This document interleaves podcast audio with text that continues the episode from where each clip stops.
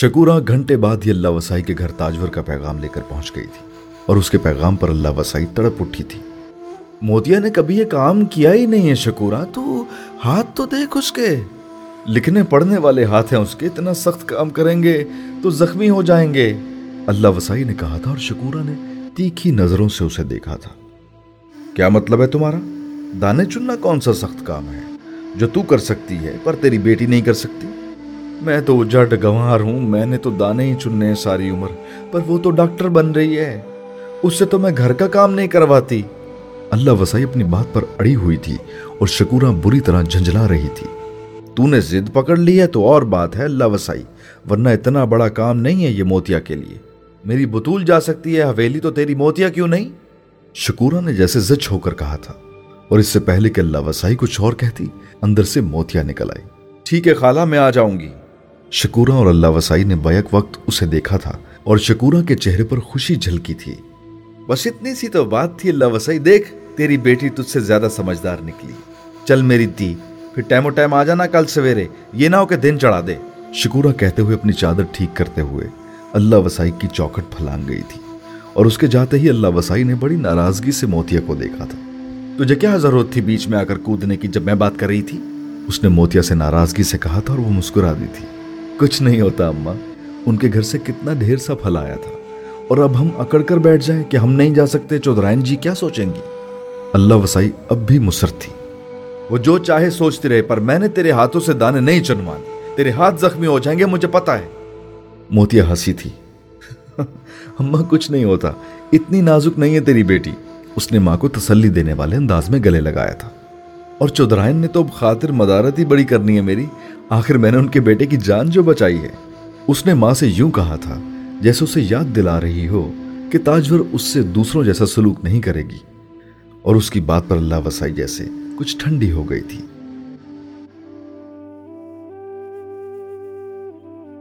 تاجور تصویر لیے، حویلی کے برامدے میں بیٹھی ہوئی تھی جب مراد گھر آیا تھا۔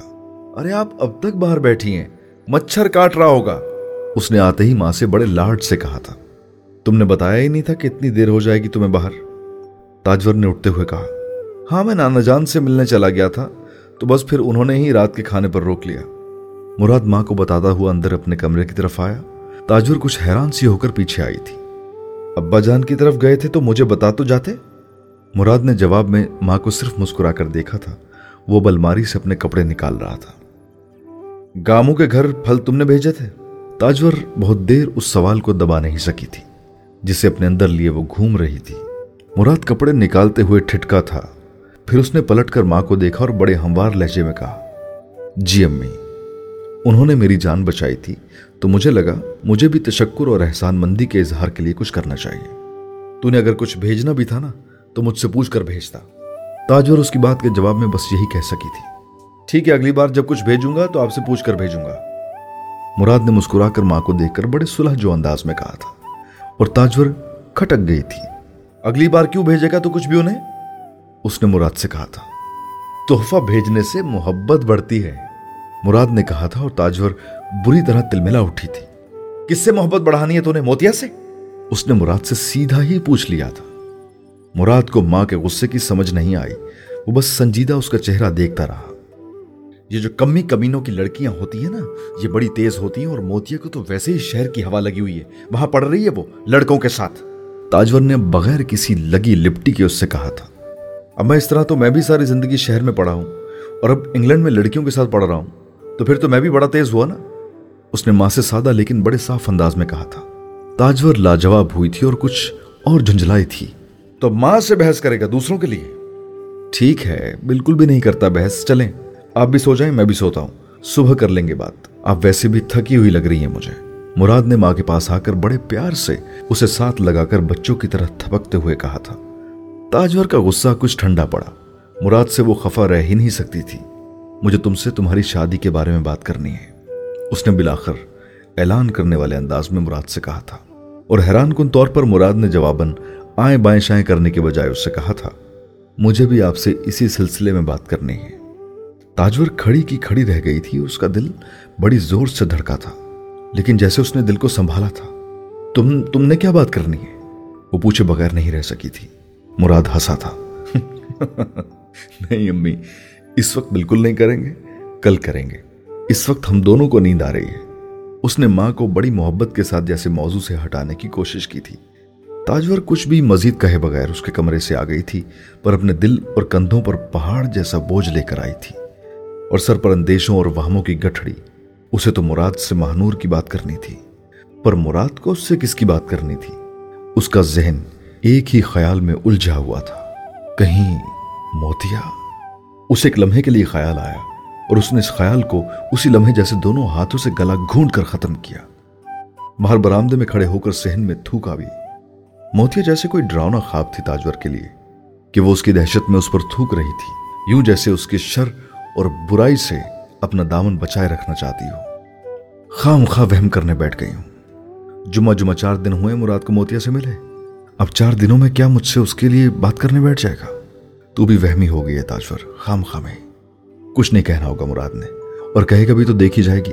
میں ماں ہوں، مرضی تو میری ہی چلنی ہے۔ اور اس حویلی میں مہنور کے علاوہ کسی اور نے بہو بن کر آنا ہی نہیں ہے۔ تاجور نے اس رات دل ہی دل میں جیسے مراد کا نصیب لکھ کر قلم توڑ دیا تھا۔ وہ سانپ وہیں کھڑا تھا۔ اسی طرح تن کر اپنا پھن پھیلائے اور اس کی آنکھیں خوفناک انداز میں اس پر جمی ہوئی تھی اور اس کی دو شاخہ زبان اسی طرح لہراتی ہوئی اندر باہر جا رہی تھی اور وہ گھاس میں سرکتا سنسناتا، پھنکارتا ہوا ایک ہی جگہ کنڈلی مارے بیٹھا تھا اور اپنے وجود کو سمیٹتا اور پھر کھولتا پھر سمیٹتا جا رہا تھا۔ پر وہ موتیا کے سامنے ہی موجود تھا اور موتیا اس پر نظریں جمائے ہوئے تھی خوف اور دہشت کی کیفیت میں پھر اس نے سر اٹھا کر سانپ کے پار دیکھا تھا۔ وہاں مراد کھڑا تھا۔ اس کی طرف ہاتھ بڑھائے، یوں جیسے سانپ کے وجود سے بے خبر ہو۔ موتیا نے ہاتھ اس کی طرف بڑھایا تھا۔ سانپ پھنکارا تھا اور اپنی کنڈلی کھولتے ہوئے وہ جیسے ہوا میں اچھل کر موتیا کی کلائی پر آن کے رہا تھا۔ وہ چیخی تھی۔ اس نے موتیا کی کلائی پر کاٹا تھا۔ وہ اسی طرح چیختی ہوئی اٹھ کر اپنی چارپائی پر بیٹھ گئی تھی۔ گامور اللہ وسائی بھی ہڑبڑا کر نیند سے جاگے تھے اور لپکتے ہوئے اس کی طرف آئے تھے۔ موتیا عجیب سی کیفیت میں اپنی چارپائی پر پسینے سے شرابور بیٹھی ہوئی تھی۔ میں صدقے جاؤں، کیا ہوا میری دھی سونی کو؟ اللہ وسائی نے اس کی چارپائی پر آتے ہی اسے خود سے لپٹا لیا تھا۔ اماں اپنے رات کو سونے سے پہلے دم نہیں کیا مجھ پر؟ اس لیے ڈر گئی میں۔ موتیا نے اللہ وسائی کی گود میں منہ چھپاتے ہوئے کہا تھا، کتنی لاپرواہ ہے تو اللہ وسائی، تجھے اتنا سا کام بھی یاد نہیں رہتا۔ گامو بیختار اللہ وسائی پر ناراض ہوا تھا اور اس نے برا منائے بغیر اس کی ڈانٹ سنی تھی۔ وہ منہ ہی منہ میں کچھ پڑھ کر موتیا پر پھونکنے لگی ہوئی تھی۔ موتیا نے ماں باپ کو خواب نہیں سنایا تھا، پر اس نے چاند کی روشنی میں جیسے اپنی کلائی کو دیکھنے کی کوشش کی تھی، یوں جیسے وہ وہاں سام کے کاٹے کا کوئی نشان ڈھونڈ رہی ہو۔ چاند کی روشنی میں اس کی دودھیا کلائی بے داغ تھی۔ تجھے کیا ہو گیا ہے؟ بطول تو سوتی کیوں نہیں ہے؟ کیوں بیٹھی ہوئی ہے اب تک؟ شکورا نے اپنی چارپائی پر کروٹ لیتے ہوئے بطول کو گھٹنے سکیڑے چارپائی کے بیچوں بیچ بیٹھے دیکھ کر گھرکا تھا۔ نیند نہیں آ رہی اما بطول نے جواباً ماں سے کہا تھا۔ کیوں؟ نیند کو کیا ہوا؟ گن لگ گیا نیند کو۔ بطول نے عجیب سے انداز میں ماں سے کہا تھا۔ اس نے حیران ہو کر بیٹی کا چہرہ غور سے دیکھنے کی کوشش کی تھی۔ گن تو دانوں کو لگتا ہے تیری نیند کو کیسے لگ گیا؟ بطول نے ماں کی بات کا جواب نہیں دیا۔ وہ کچھ دیر اسی طرح چپ چاپ بیٹھی رہی۔ پھر اس نے گردن موڑ کر ماں کو دیکھتے ہوئے کہا اما چودھری مراد موتیا سے ملا ہے۔ شکورا نے کروٹ اس کی طرف لیتے ہوئے کہا، چل بکواس نہ کر بطول میں بکواس کیوں کروں گی اما؟ میں تو سچ سچ بتا رہی ہوں تجھے۔ چودھری مراد مل کر آیا ہے موتیا سے اور اسے کہہ کر آیا ہے کہ اس کے لیے رشتہ بھیجے گا۔ شکورا ایک دم اٹھ کر بیٹھ گئی اور ہڑبڑاتے ہوئے ہاتھ ملنے لگی۔ ہائے، میں مر جاواں، یہ کیا خبر سنا دی مجھے رات کے سپیر چودرائن جی کو پتا چلا تو وہ کھڑے کے کھڑے مر جائیں سن کر۔ وہ اور گامو ماشکی کے گھر رشتہ لینے جائیں۔ تو نے مجھے پہلے کیوں نہیں بتایا؟ کہ چودھریوں کے گھر میں سیند لگنے لگی ہے، کمی کمینوں کے ہاتھوں۔ اور بھلا شکورا ایسا ہونے دے گی؟ شکورا جیسے اپنی چارپائی پر بیٹھی، ہاتھ ملتے ہوئے تڑپ رہی تھی اور بطول اسے دیکھتی جا رہی تھی۔ اما چودرائن کو کہہ کر مراد بچا سکتی ہے تو بچا لے۔ بطول نے ماں سے عجیب سے لہجے میں کہا تھا اور خود اس کو اس وقت سمجھ میں آیا تھا کہ اس نے ٹھیک کیا تھا یا غلط۔ وہ نمک حلالی کرتی یا دوستی نبھاتی، پر بات نہ نمک حلالی کی تھی، نہ دوستی کی۔ دل کا ڈونگا خوب ہی اسے آوازیں لگا لگا کر بتا رہا تھا۔ تو جلتی ہے بطول تو جلتی ہے۔ اور جو آگ تجھے لگی ہے نا، اسے کسی کنویں کا پانی بھی ٹھنڈا نہیں کر سکتا۔ بطول نے اپنے کان بند کر لیے تھے۔ آوازوں کا کیا ہے؟ وہ تو آتی رہتی ہیں۔ انہیں بھلا کون سنتا ہے؟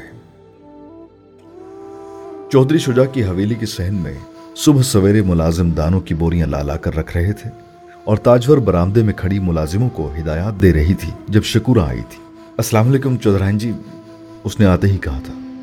وعلیکم السلام۔ تاجور نے اس کے چہرے پر زیادہ غور کیا تھا اور نہ ہی اس کی بدلی ہوئی آواز پر۔ چودھرائن جی میں نے آپ کو ایک بری خبر دینی۔ تاجور نے شکورہ کا چہرہ دیکھا، پھر بڑے ٹھہرے ہوئے لہجے میں کہا، صبح سویرے بری خبر؟ نہ شکورہ صبح ہوتے ہی بری خبر نہیں سننی میں نے۔ دن کو کچھ ڈھلنے دے۔ تاجور اسے کہہ کر اندر چلی گئی تھی اور شکورہ اسی فکر مند انداز میں وہاں کھڑی رہی تھی۔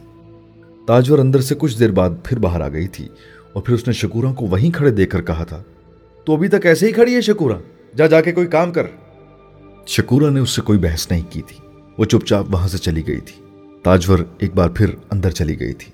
گاؤں کی عورتیں دانے صاف کرنے آنے لگی تھی پر موتیا ابھی تک نہیں آئی تھی اور تاجور کو اندر کہیں موتیا کا ہی انتظار تھا۔ وہ نہا دھو کے سنگھار میز کے سامنے بیٹھی اور اپنے بال سوار رہی تھی۔ جب شکورہ لپک کر آئی تھی اور اس نے تاجور کو موتیا کے آنے کی اطلاع دی۔ تاجور کے ہاتھ میں ہاتھی دانت کا کنگھا کچھ دیر کے لیے ایسے ہی رک گیا تھا۔ پھر اس نے بڑے فاتحانہ انداز میں شکورہ سے کہا تھا، دیکھا، آ گئی نا وہ۔ تو خواہ مخواہ ڈراتی پھرتی تھی کہ کسی صورت نہیں بھیجے گی تھی موتیا کو۔ وہ کہتے ہوئے بال سلجھاتی گئی۔ اس کی انا کی بڑے عجیب انداز میں تسکین ہوئی تھی۔ یہ تصور کرتے ہوئے کہ حویلی کے سہن میں موتیا دوسری عورتوں کے ساتھ بیٹھی، اس کے کھیتوں کے دانے صاف کر رہی تھی۔ شکورہ نے ایک بار پھر کچھ کہنا چاہا اور تاجور نے اسے ٹوک دیا۔ نہ شکورہ صبح صبح میرا دن خراب نہ کر۔ تیری بری خبر ہونی کیا ہے؟ سعید کے باپ نے پھر کوئی مطالبہ کر دیا ہوگا؟ بطول پھر ضد کر رہی ہوگی؟ تجھے پھر شریکوں نے تانے مارے ہوں گے؟ بیٹی کو ابھی تک گھر بٹھانے پر؟ اور میرے لیے بری خبر کیا ہوگی؟ یہ میں جاننا ہی نہیں چاہتی ابھی۔ تاجور سنگھار میز کے آئینے میں اپنے عکس پر جیسے خود ہی فدا ہوتے ہوئے شکورہ سے کہتی گئی تھی